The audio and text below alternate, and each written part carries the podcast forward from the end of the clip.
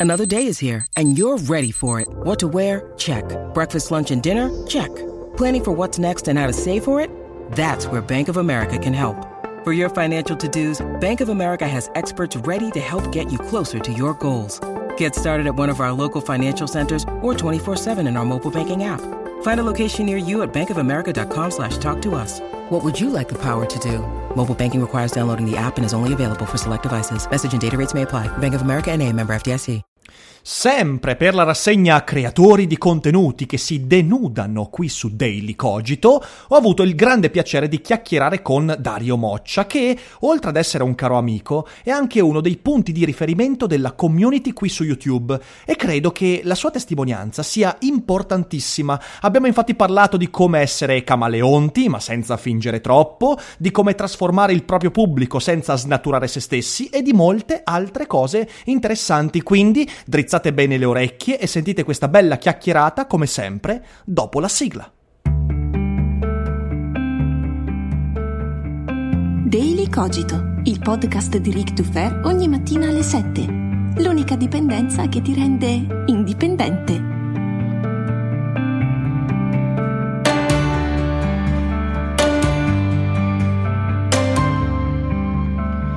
Ciao a tutti, buongiorno e bentornati anche quest'oggi qui su Daily Cogito. Io sono sempre Rick Dufer e sono qui con il mio amico, con il nostro amico Dario Moccia. Ciao, Ciao Dario. Ciao a tutti. Ciao. Che bello averti qua, che bello. Guarda, Ormai è diventata una prassi, è da- sono venuto già varie volte, sia in live che qua. È quindi- vero, Eh, su Daily Cogito no in realtà, sei stato sul canale YouTube perché abbiamo parlato di Anna Arendt, Ah, è vero, sì, È sì, vero, non è era un daily cogito, è vero. Esatto, Daily Cogito invece è la prima comparsata del Darione nazionale, quindi bene, bene, sono contento di averti qua, veramente. Eh, allora, tu sai, io da qualche tempo sto eh, facendo una sorta di roasting amichevole dei creatori Mhm. di contenuti eh, per eh, metterli sul piatto d'argento e raccontare un po' alla gente qual è stato il loro percorso. Quindi tu verrai messo sul piatto d'argento quest'oggi. Grazie, Eh, grazie. anche perché, sai, io mi sono reso conto di una cosa, noi ci conosciamo da un po' di tempo, abbiamo chiacchierato, però io del tuo percorso internettiano, a parte quello che ho visto, eh, il tuo canale, il tuo progetto Twitch, in realtà non conosco tantissimo, quindi sono veramente interessato a sentire eh, come ti sei sviluppato nel tempo, perché in fin dei conti tu sei uno dei creatori eh, che su YouTube esiste da più tempo, uno dei più Sì, sono uno dei longevi più vecchi, sì, sì, uno sì. dei sì. più vecchi. E, e questa cosa è interessante perché, pur essendo uno dei più vecchi, hai saputo eh, anche cambiare pelle, interpretare in modo veramente personale questo ambiente. E perciò vorrei partire da questo. Sai, sai cosa mi fa apprezzare tanto eh, di quello che fai? È che si vede, cazzo, che ti diverti un casino. Cioè, nel senso, io quando guardo un tuo video, quando guardo, ma anche le dirette, io mi accorgo di una cosa che ti differenzia da alcuni eh, creatori di contenuti della primissima ora. Cioè, ancora sembra che tu riesca a divertirti come nei primi tempi. E questa Ok. cosa è bella. È bella perché, perché in realtà non so se sia effettivamente così, adesso ce lo racconti tu, però la percezione è quella. Dario Moccia si diverte dopo cosa? Dieci anni su YouTube. Sì, E- sì, sì, sì, quindi ecco, eh, non so, io partirei da questo perché eh, chiedendoti come fai a divertirti ancora così tanto? Qu- qual è il segreto di Dario Moccia? Allora, diciamo che segreti, bene o male, non ce ne sono e che mh, la tua percezione è esatta a metà, nel senso che eh, io mi divertivo molto quando facevo le mie cose da praticamente ragazzino, perché io ho iniziato nel 2009 con eh, un, un mio amico che si chiama Lorenzo Aiello e che saluto perché comunque siamo ancora amici e siamo ancora in ottimi rapporti, ci vediamo, l'ho visto anche di recente qualche Mhm. giorno fa e ho iniziato con questa parodia dei Pokémon che si chiamava Pokémon Revolution, ma YouTube era ancora in una fase sperimentale, era ancora molto acerbo. Ancora Come- non si monetizzava, giusto? No, eh, sai che non lo so, forse erano le prime volte. Prime volte, so. sì, sì, sì, immagino, sì. immagino. Comunque io di sicuro non monetizzavo e mh, era una parodia fatta veramente così a caso con un canovaccio e si andava nelle campagne di fronte a casa mia, ci si vestiva con queste orecchie di cartone e con questi vestiti presi alla bella e meglio e si faceva sta parodia del- dell'anime, del cartone animato dei Pokémon. La- questa parodia venne mh, eh, condivisa su una pagina Facebook che si chiamava Il mio Pikachu estetico, che adesso non credo esista ancora. E a quei tempi le pagine, cioè una condivisione su una pagina Facebook così grossa, perché comunque si parla, se non erano 150-200 mila like, cioè ti cambiava completamente la vita, non era come adesso che eh, Facebook decurta la condivisione dei post. E, e, io mi ritrovai la casella mail perché io avevo ancora le notifiche di YouTube nella casella mail direttamente, perché figurati ne avrò avute tre al mese. Eh, mi ritrovai la casella mail insozzata di notifiche di YouTube con iscrizioni, commenti, eccetera. E noi veramente eh, siamo rimasti basiti di fronte a tutto ciò perché non ci aspettavamo un successo del genere, perché quella parodia era stata fatta non per l'Italia, ma era, era, fatta per ovviamente noi del paese di Colle Salvetti, il paese certo. dove abitavo prima. Quindi era una cosa locale. Era diventata una cosa nazionale. Allora ci siamo messi a, a costruire una sorta di storia, a migliorare con molte virgolette tutti i, no- i nostri mezzi per registrarla. E mi ricordo, abbiamo registrato l'ultima puntata della prima stagione a una settimana una settimana prima dell'esame di maturità. Quindi inve- noi invece di studiare eravamo vestiti da Ash e Pikachu in mezzo alle campagne toscane. Quindi questo è, fu ecco, un bel ricordo. Si trova, si trova, la vostra faccia nel dizionario vicino alla parola responsabilità. Esatto, o asini a seconda della visione. Ma insomma ci siamo divertiti un sacco, è stato un periodo bellissimo della mia vita e tra l'altro con l'attore che, che, faceva Pikachu, che Matteo Riso, ci siamo ritrovati di recente perché lui poi andò via proprio dalla Toscana, andò in Liguria, ha cambiato proprio vita e fa proprio tutt'altro. Doveva fare l'artista come me perché era, il mio compagno di banco all'Istituto d'Arte. Poi il suo percorso è completamente cambiato, l'ho ritrovato di recente, grazie proprio a una delle mie maratone, ma a Twitch ci arriviamo dopo. E, mm-hmm. e, poi io, parallelamente al canale con Lorenzo, dove facevamo sta parodia dei Pokémon e altri video così cazzoni, eh, ho, fatto, ho, fatto, un canale, ho realizzato un canale dove parlavo delle mie passioni, che non avevo mai rivelato al pubblico che ci seguiva sul primo canale. Quindi fumetti, cartoni animati, saltuariamente videogiochi ed è andata bene. Il canale è nato nel 2011, nel settembre del 2011 se non erro, e, e ho, ho, continuato a fare e continuo a fare video su YouTube. Adesso le cose sono un po' diverse, prima non mi scrivevo niente, era tutto così accendo la telecamera e dico le mie robe. Forse era più naturale, ma allo stesso tempo dicevo una marea di cazzate. Eh, premevo molto sui tormentoni, cosa che non faccio adesso perché non, no, insomma, ho 30 anni, rischierei di essere solo penoso e tipo io dicevo sempre puppami la fava, rasponi a domani. Sì, certo, roba. certo. Che sono diventati tutti, tutti, peraltro, meme che sopravvivono al tempo in una maniera incredibile. Qualcosina, Dani, cioè, sì, cioè, nel senso, io, io, io, vedo circolare meme nati comunque da contenuti tuoi nel 2017, 16 che ancora sopravvivono in giro, è incredibile. Qualcosa diciamo sì. che hai, hai catturato l'immaginario di un certo pubblico di internet, insomma. E, quindi il canale va e, e piano piano ti eh, tra virgolette professionalizzi, cioè nel senso sei diventato un creatore di contenuti, anche perché poi sei riuscito a fare una cosa che in pochi sono riusciti a fare nel corso degli anni, cioè mutare la figura di creatore di contenuti web ed mm-hmm. approdare anche per esempio nel fumetto, nelle sceneggiature, nel... e voglio dire, io il tuo lavoro su Freddie Mercury fatto con tuono pettinato l'ho amato molto, mi sono son divertito, è bello. Molto carino, sì, sì, divertente. Quindi, quindi sei, sei, riuscito a trasformare, sei riuscito, vorrei dire una parola che magari potrebbe essere interpretata male, però capitalizzare qualcosa che per alcuni invece è rimasto un potenziale inespresso e questa cosa è fenomenale. Allora, eh, la cosa del fumetto, ah, ti spiego perché in realtà tutte le mm. cose si uniscono qua e il tuo discorso è molto giusto perché praticamente io quando ho deciso di eh, smetterla di fare video non scritti, di infarcirli di tormentoni, di scenette, eccetera, cosa è successo? Che una certa parte del mio pubblico si è staccato il mio canale, ha detto ok, non lo seguo più perché mm-hmm. eh, io mi ero affezionato a un mood più scemo, goliardico, chiamalo come ti pare, e all'improvviso, piano piano, questi video stanno diventando non solo più descrittivi, più completi, ma anche più documentaristici e non è quello per cui io mi sono iscritto e quindi parte del mio pubblico è stato poi perso. E è stato poi però in realtà eh, recuperato con Twitch, ma ripeto, questa è un'altra storia ancora.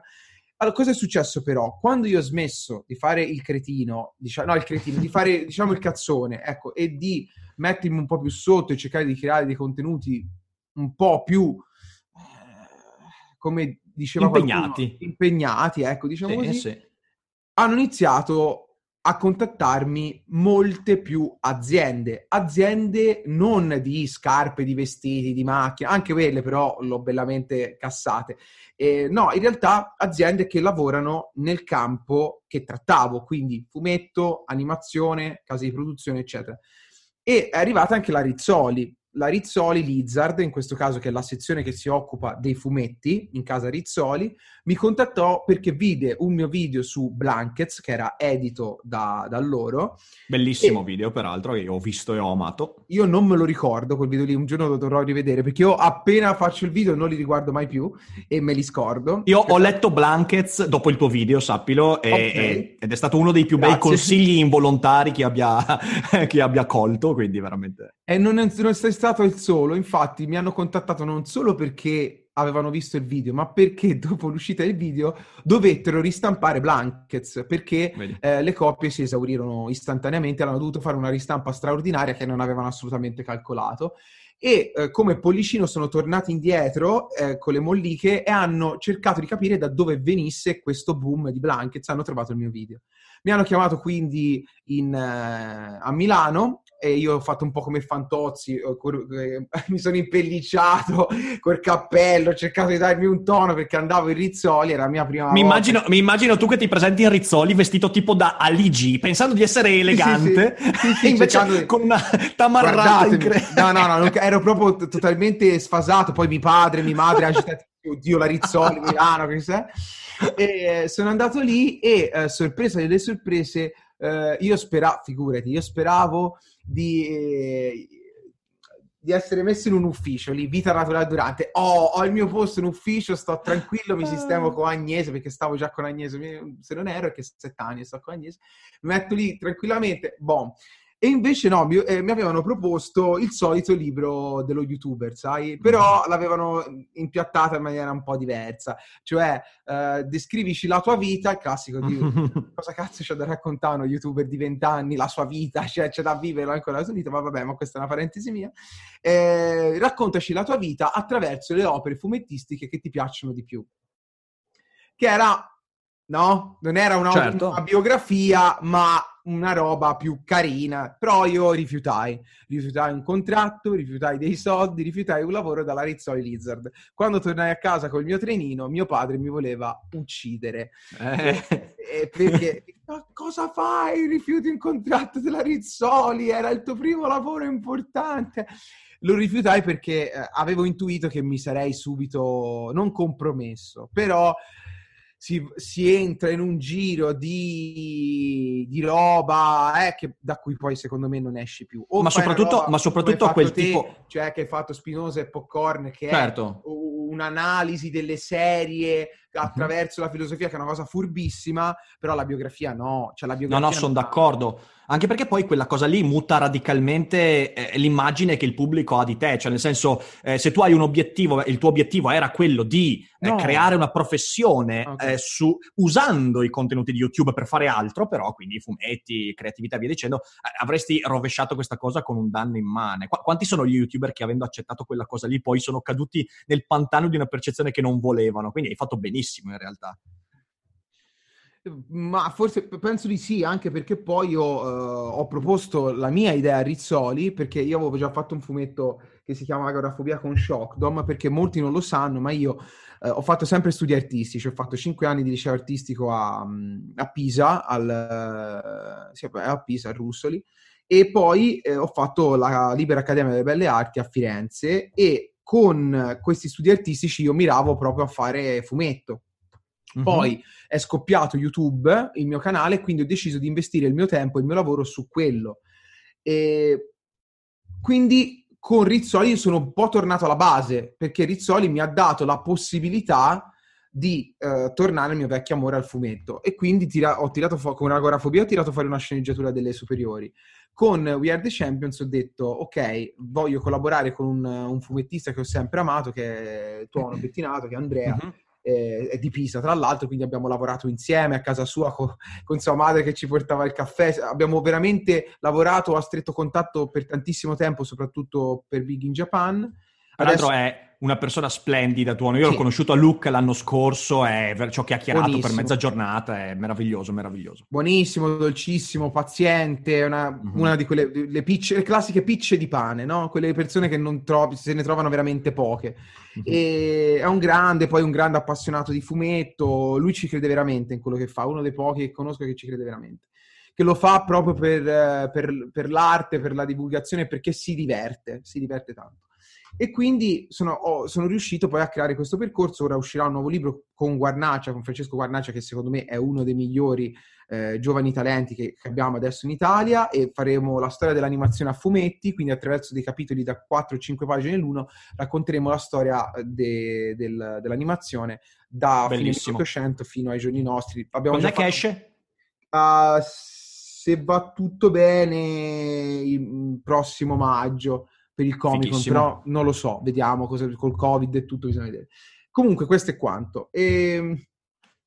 Basta, cioè, questo è stato il mio percorso con il fumetto.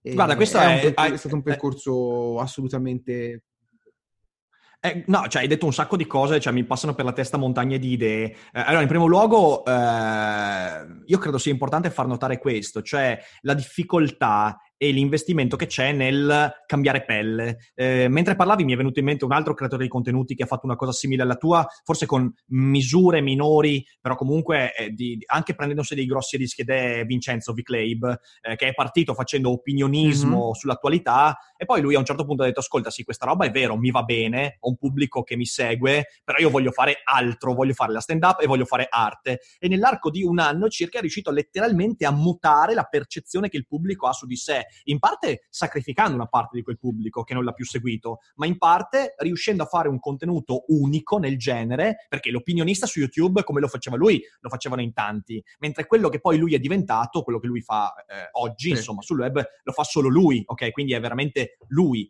Ed è una cosa molto bella, secondo me, saper cambiare pelle, solo che molto spesso non ci rendiamo conto che lì bisogna prendersi un rischio. Cioè, quando tu tenti di cambiare pelle, potresti anche sbagliare in, in modo eclatante, capito? E, e a quindi, voglia.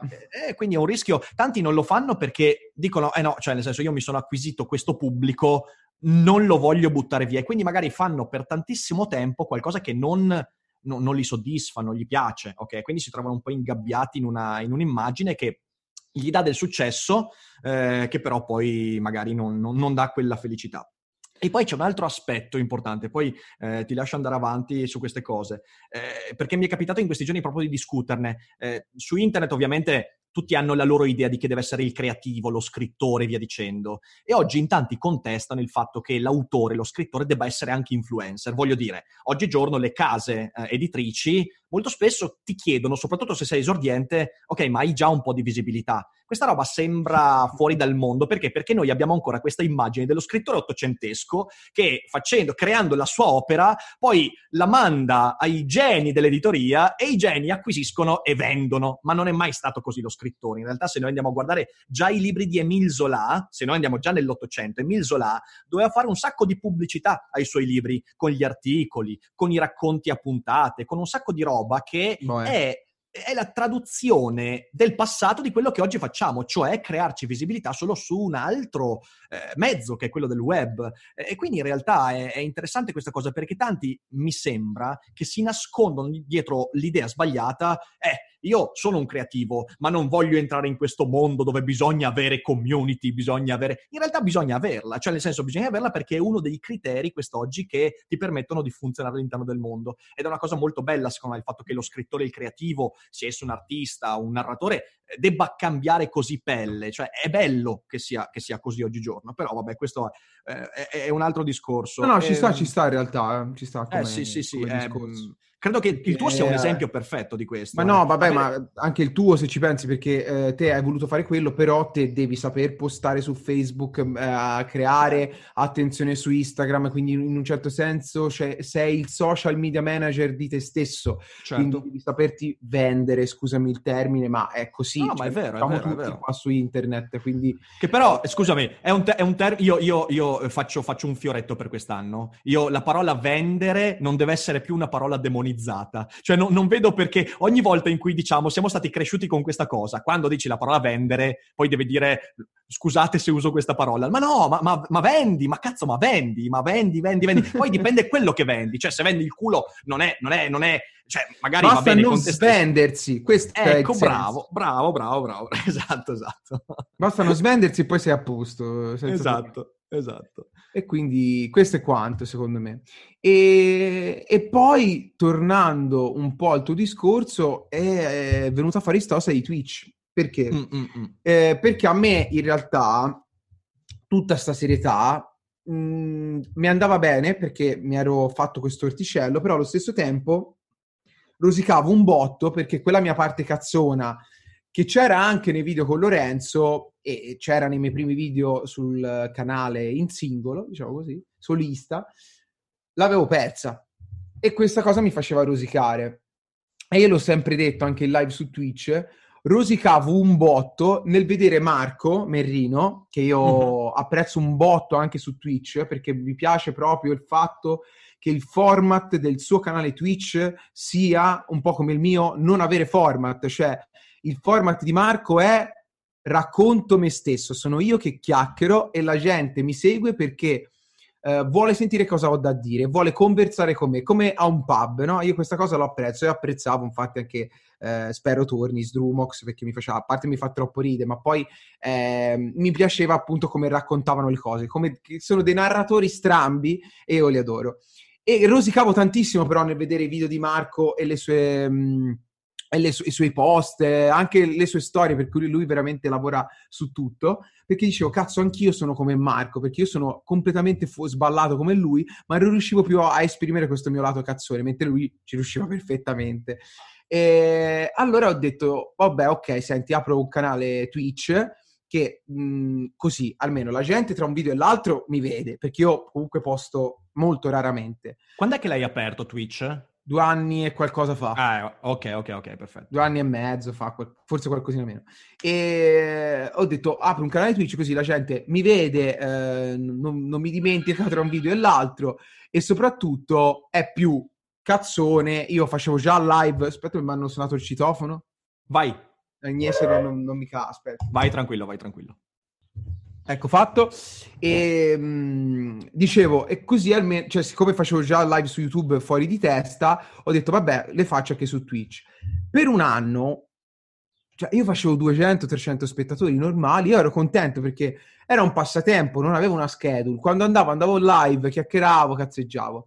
A un certo punto, io non so che è successo, forse la gente si è accorta che facevo Twitch o forse per i contenuti facevo qualche reaction, quindi per le reaction la gente è venuta a guardarmi. Insomma, il canale è esploso, è esploso completamente e mi sono ritrovato sta, sta roba di 2000-3000 spettatori eh, quotidiani peraltro e boh, ok, e la mia vita è completamente cambiata. Cioè, YouTube continua a farlo. Ho postato un altro documentario da 32 minuti, tipo la, tre giorni fa, però c'è questa cosa di YouTube, e, sì, di Twitch, e non me l'aspettavo proprio, si è creata una mm. community mm.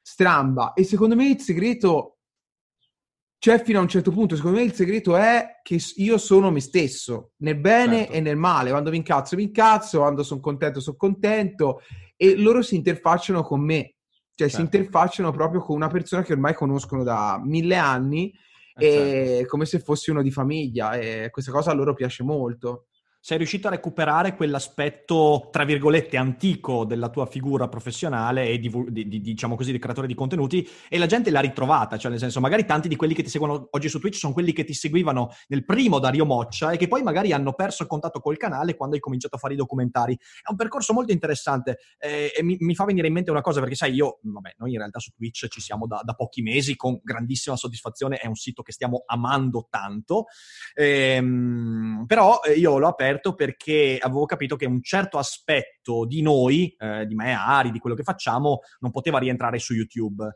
Eh, cioè il okay. fatto che comunque, vabbè, tu, tu, tu, ci conosci, cioè noi, anche se su YouTube vengo percepito come, oddio, il filosofo, l'intellettuale, poi in realtà sono l'ultimo dei cazzoni che, eh, che, che, che ama bere una birra, sparare stronzate insieme. Ecco, su Twitch si è, si è un po' avviato questa cosa, anche se noi siamo un po' più, diciamo, comunque abbiamo le rubriche, abbiamo gli ospiti e vi dicendo, però comunque è bello trovarsi in quella live a sparare anche due cazzate in mezzo a qualche argomento interessante e quindi e, e, credo sia importante questo, ehm, cioè internet ti dà la possibilità di trovare il luogo giusto per i diversi aspetti della tua personalità. Eh, non è detto che eh, e non è detto che un aspetto sia più falso dell'altro. Ecco, questa è la cosa importante, eh, perché molto spesso, credo capiti anche te, la gente mi scrive e mi dice, eh, ma guarda, ti, ti preferisco su Twitch perché su YouTube e Daily Cogito sei troppo impostato, mi sembri meno idem, guarda, idem, ah, identico, esatto, esatto, esatto, esatto. In realtà quello che sta gente non capisce eh, è che è, è, esattamente come, non so, se io fossi un architetto, ok? okay. Io ho due facce diverse se sono nello studio dell'architetto e se sono a casa mia. Vabbè, chiaro. Mia ma non è che l'una sia più falsa dell'altra, è che la personalità va poi contestualizzata laddove incontri persone di un certo tipo, laddove hai bisogno di una figura di un certo tipo e via dicendo. E questo su internet è esattamente come nella vita reale eh, ed è una cosa che a me stimola molto, in primo luogo perché ti permette di non stufarti, cioè nel senso, alla, alla, fine dei conti, se tu facessi sempre la stessa cosa su internet, a parte che non avrebbe senso l'esistenza di diversi ambienti, ma poi, cavolo, che, che noia, è molto mm-hmm. più bello invece eh, sperimentarsi in diverse cose. Ehm, e quindi... Sì, quindi è una cosa, cioè quella, quella lì è un'obiezione. L'obiezione giusta invece è, ma guarda, a me piace di più quel Rick Dufer, quel Dario Moccia, quindi non lo seguo dall'altra parte. Ci mancherebbe, quello è legittimo. Ma invece giustificare questa preferenza dicendo di là sei più vero e di là sei più falso, è, è proprio, è, è fuori di testa, cioè nel senso non, non ha nessun senso. De... Sì, cioè alla fine cioè, alla fine o segui uno, segui l'altro, oppure segui entrambi. Cioè, quello è un po' il tuo gusto personale, però devi anche capire che appunto siamo su due piattaforme diverse e è giusto esprimere il proprio io in maniera diversa. Cioè, io non io lo sto usando a bestia per quello Twitch. Cioè, io finalmente posso esprimere questo mio lato che c'è sempre stato e che c'è da quando sono piccolissimo, infatti io racconto un botto di aneddoti della mia infanzia perché sono robe che non hanno nessun senso e soprattutto questa cosa della lore che, che piace a tanti, tra l'altro uscirà anche dove ci sarai anche te probabilmente, cioè, esce l'album di figurine della lore eh, solo per il mercato online eh, ovviamente con tutti sono tutti disegnati, tutti i personaggi della lore, cioè gli amici oh Twitch, gli amici youtuber, eh, i top eh, commentatori della chat, i miei amici storici, eccetera. Questa cosa qui ha colpito molto perché secondo me fa sempre parte di quella roba legata al, al personaggio di casa, cioè al personaggio di famiglia. Ecco, questi certo, racconti certo. fanno parte di loro quindi figo. Assolutamente, assolutamente. Ma ascolta, eh, eh, cosa, cosa, sta di... Cioè, eh, voglio porre la domanda in un modo che non sia la classica come ti vedi fra cinque anni. Cioè, eh, tu eh, su, su, su, internet ormai comunque è una buona parte de, del, del, tuo lavoro e io a un certo punto mi sono anche spaventato durante la, il lockdown, ti ho visto in live, credo per sei giorni di fila, a un certo punto diciamo... due settimane ah, di fila, record assolutamente. Ecco, perfetto, vedi, a un certo punto ho cancellato una parte ho detto no, cioè, questo è matto, sei record matto, sei matto. sei matto, sei matto. Sì, sei sì, matto. no, totale, totale, totale. maratona, maratona infinita, eh, peraltro con vari ospiti. E... Durante la quarantena si è andata bene perché la gente era in quarantena, sì. aveva bisogno di compagnia, due settimane di live con uno schiavizzato lì va benissimo. giusto, giusto. E, no, il punto è eh, cosa, cosa, ne farai di tutta questa cosa nei prossimi tempi? Eh, con tutti i progetti che hai, ovviamente anche nella speranza che il lockdown diventi una cosa del passato e poi non si vada a reiterare, però mm-hmm. eh, ti sei costruito anche un'immagine, anche durante questo periodo, molto presente, molto attiva.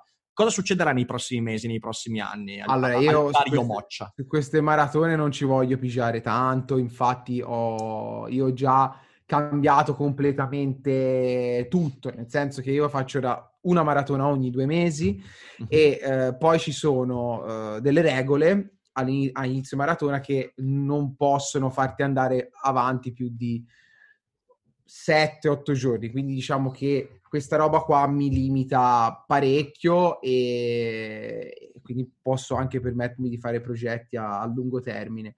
Però va fatta perché è una cosa che uno mi diverte, diverte gli altri ed è fighissima secondo certo. me. Certo. E quindi poi per fortuna noi stiamo cercando di comprare uno studio, io ho un altro mio amico, quindi da qui in avanti ci, saranno, sarà, ci sarà più questa stanza, ma eh, proprio ci saranno vari punti macchina, una cucina, una plancia dove facciamo vedere le carte con la telecamera sopra. Che sai, che, sai che, stiamo facendo la stessa cosa anche noi. Eh, a, settembre, beh, bisogna, a un certo punto bisogna farla per forza. A settembre avremo, avremo lo studio e, e eh, il progetto okay. è quello di trasformare Daily Cogito, sempre quotidiano, eh, okay. però trasmetterlo in live su Twitch poi farlo uscire in podcast al mattino e anche in formato video poi nel pomeriggio sul primo canale. Diventa un broadcast uh, all'americana a tutti gli effetti, no, non vedo l'ora. Abbiamo affittato lo studio proprio in questi giorni e adesso partiranno i lavori di allestimento che saranno una roba devastante, ci porterà via la vita, insomma. Eh, vedo che, so, vedo che, che, che in, t- in, tanti stiamo facendo questa scelta, è una cosa bella, una cosa bella, è sempre verso la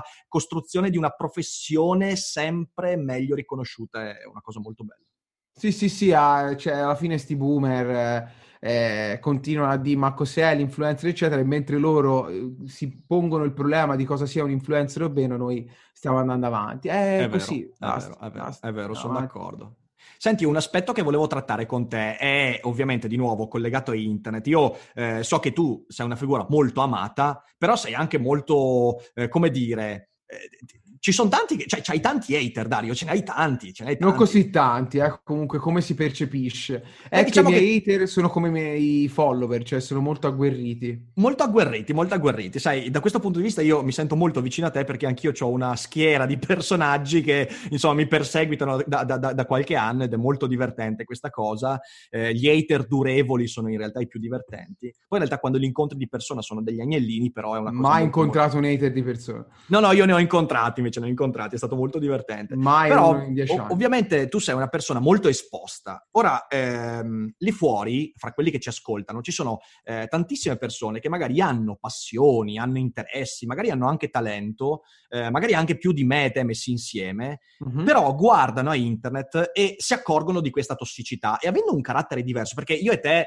chi se ne frega, cioè anche se uno ci rompe le balle, noi ci ridiamo sopra, e tiriamo avanti. Però per tante persone non è così, ok? E, allora... Io rispondo un botto, tra l'altro. Io, sì? sì, sì, io rispondo a tantissimi follower e, e così agli hater. A parte che, allora, ti, ti racconto, io ho avuto sì, sì. una, ai tempi del canale YouTube, ne avevo 30... 30-40 avevo ipotizzato fissi, che erano sempre mm-hmm. quelli che riconoscevo per nome e cognome.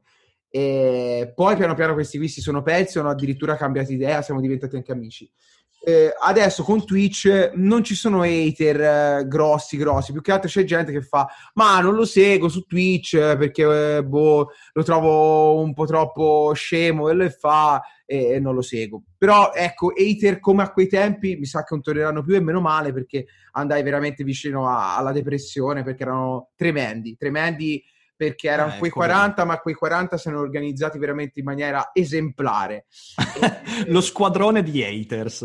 ma veramente era tosta, tosta. Adesso no, adesso se mi ci sciacquo anche un po' le palle, scusa il termine, perché fondamentalmente se qualcuno mi viene a dire eh, però De cosa vuol dire che fa le maratone, ma che critica è? Cioè, non lo Chi prendo nemmeno in considerazione. No, non lo prendo in considerazione. Cioè, l'hater per me è quello che veramente cerca di pigiare sui tuoi lati più deboli per buttarti giù. Ma sì. ora veramente non, non, ho così. I miei, video, I miei video veramente ormai sono difficilmente attaccabili perché mi preparo tanto, tanto, tanto.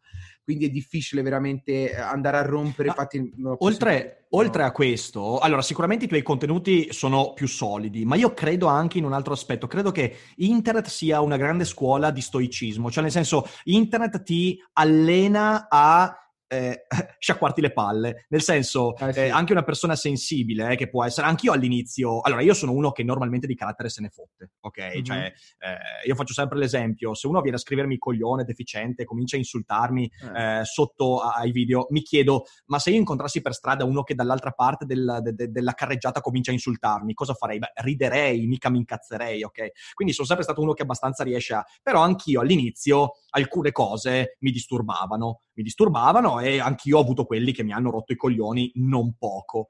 A un certo punto, proprio questo è stato un allenamento mio per chiedermi, ma, ma ma perché io dovrei offendermi perché c'è gente che butta giù sta roba? Quindi, da un lato, credo che i tuoi contenuti abbiano raggiunto un livello di solidità molto diverso rispetto al passato, ma dall'altro lato io credo che internet sia anche un'ottima occasione per rafforzarsi, per farsi un po' le spalle larghe. Quindi non sono cambiati sì. solo i tuoi contenuti, sei cambiati anche tu. Sono cambiato anch'io e soprattutto, secondo me, eh, c'è stata una nuova wave di, che poi ripeto è, è, ti, sembra infinita ma in realtà sono sempre quei soliti che non vedono di buon occhio il mio Twitch che ora non so quantificarli ma sono veramente una manciatina eh, perché per fortuna, per fortuna ancora è cambiato poco da quel punto di vista con media, hater, follower seri.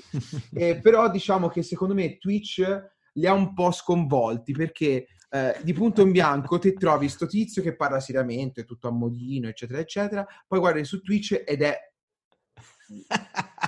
non si può dire rincoglionito rinco- cioè, eh, volevo dire un'altra cosa però rincoglionito eh, e, che soprattutto spara, fa gag e gioca su degli stereotipi, eh, fa delle battute entranti su chat e fanbase che ovviamente ti crei dei, dei, dei... però non capiscono che è un gioco, cioè Twitch è un gioco. Se io prendo per il culo la fanbase di Harry Potter, la fanbase di One Piece, che sono fanbase agguerritissime, non è che odio Harry Potter, odio certo. One Piece semplicemente stimolo eh, una reazione, provoco, faccio battute su robe che di solito non vengono toccate. E allora la gente, se te vai a vedere i commenti di YouTube alle mie clip freebuttate, eh, ti fai delle risate pazzesche.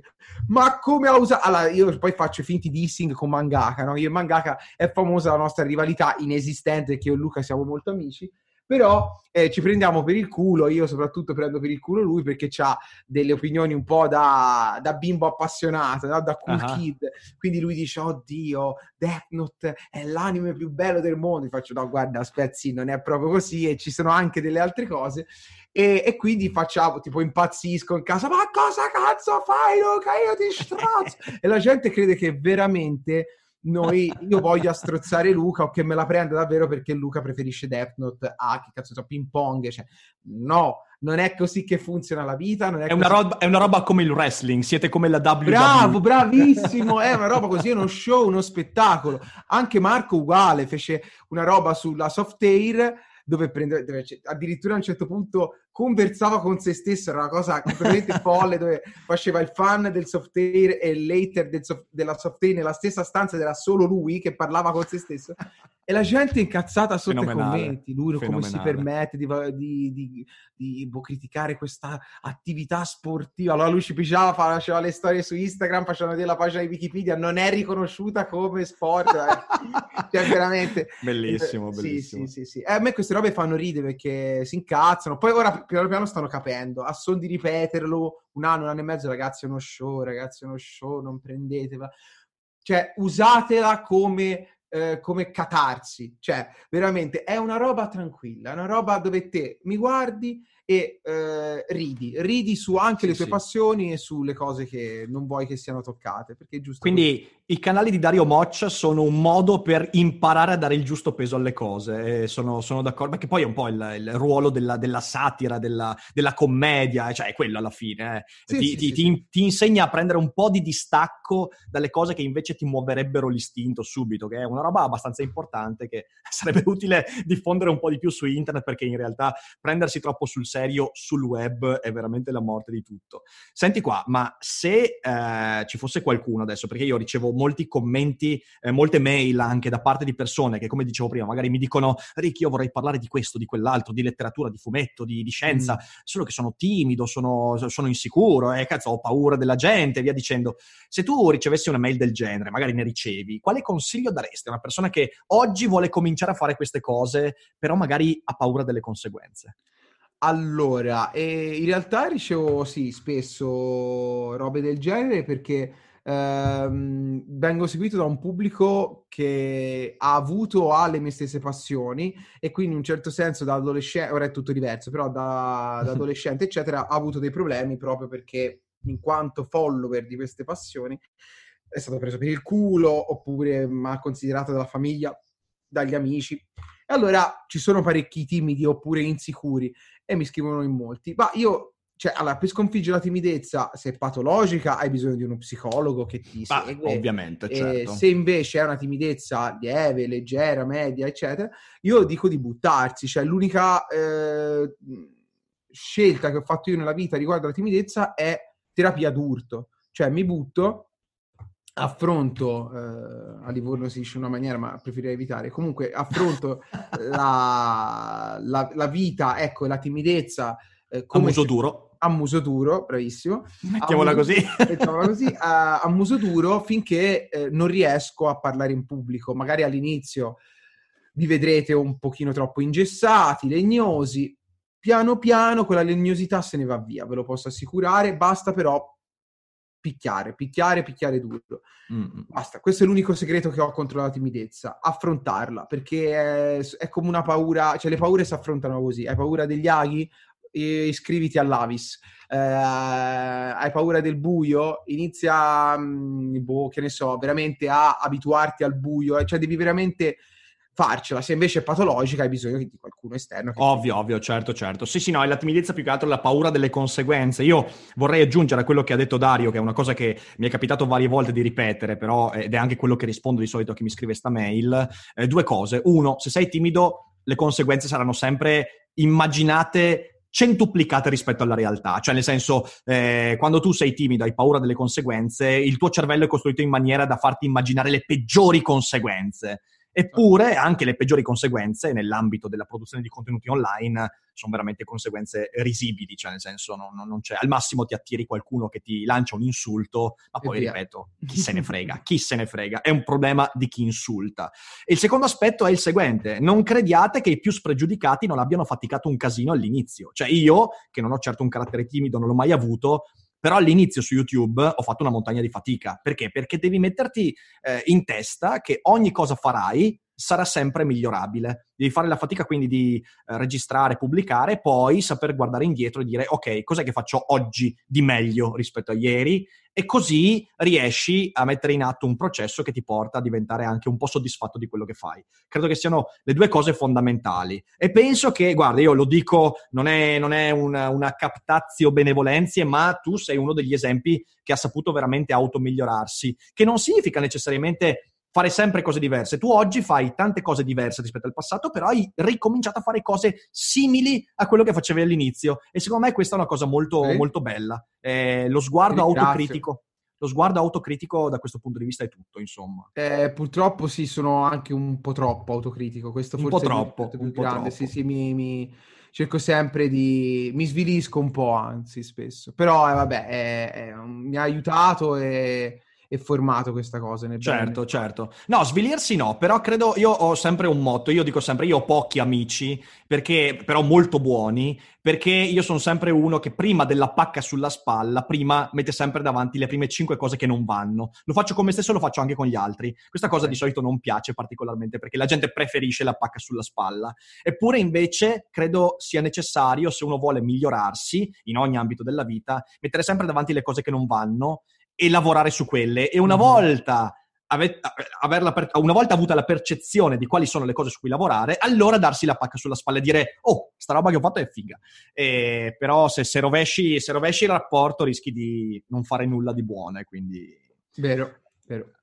Guarda, Dario, è stata una chiacchierata fantastica, fantastica. Ora Anche per me. eh, ho più chiaro il tuo percorso, in realtà l'avevo già subodorato da tante cose che hai detto, però, però è interessante. Adesso, eh, a fine registrazione, mi dirai qual è quel detto livornese che non hai voluto dire. Vabbè, no, ma no, no, ma in realtà era semplice. Vabbè, lo possiamo dire a cazzo duro invece a muso duro, ma non è Ah, beh, madonna, pensavo fosse una roba... No, a Livorno ce ne sono tanti di proverbi e detti, ma sono tutti, tutti, dal primo all'ultimo, anzi ti passerò poi un, eh, un, un sito che li raccoglie tutti, volgarissimi. Alcuni proprio sono quello- addirittura, quindi Ecco. un po' dove si arriva. Però. No, dai, però quello, quello, quello, che, quello, che, hai espresso non è, non è, niente di problematico. Però conoscendo i livornesi ho avuto paura a un certo punto. Ho detto per fortuna no, non l'ha detto. Tranquillo, tranquillo. Sto trattenendo in quanto livornese. Dai. ottimo, dai. ottimo. Dario, allora io ti ringrazio tanto. Voi tutti che ascoltate trovate i link al canale Twitch e YouTube di Dario. Nel caso non lo conosciate, insomma, andate ad approfondire un po' questa figura eh, folle e interessante. Eh, poi Dario, sappi che a settembre-ottobre, quando abbiamo il nuovo studio, eh, sei, sei, invitato come ospite dal vivo, cioè nel Dai. senso, facciamo, anche quando ti esce il nuovo libro, insomma, facciamo una roba di quattro ore lì, eh, quattro ore di chiacchierata, c'è altro che Poi. le tue maratone, altro che le tue maratone. Va bene, va bene, volentieri, volentieri. Dai, dai. Caro mio, grazie mille veramente. Grazie e grazie a tutti, diffondete, mi raccomando, condividete e noi ci risentiamo domani con il Dufere Boldrin e come sempre non dimenticate che non è tutto noia ciò che pensa. Vacanze in Sicilia o in Sardegna. Con i traghetti GNV viaggi in relax, porti tutto quello che vuoi e ottieni super vantaggi. Col nuovo programma Fedeltà MyGNV accumuli punti viaggiando, ricevi un cashback del 20% e tanti sconti a bordo. Non c'è modo più conveniente per andare in vacanza. Scopri i dettagli su gnv.it.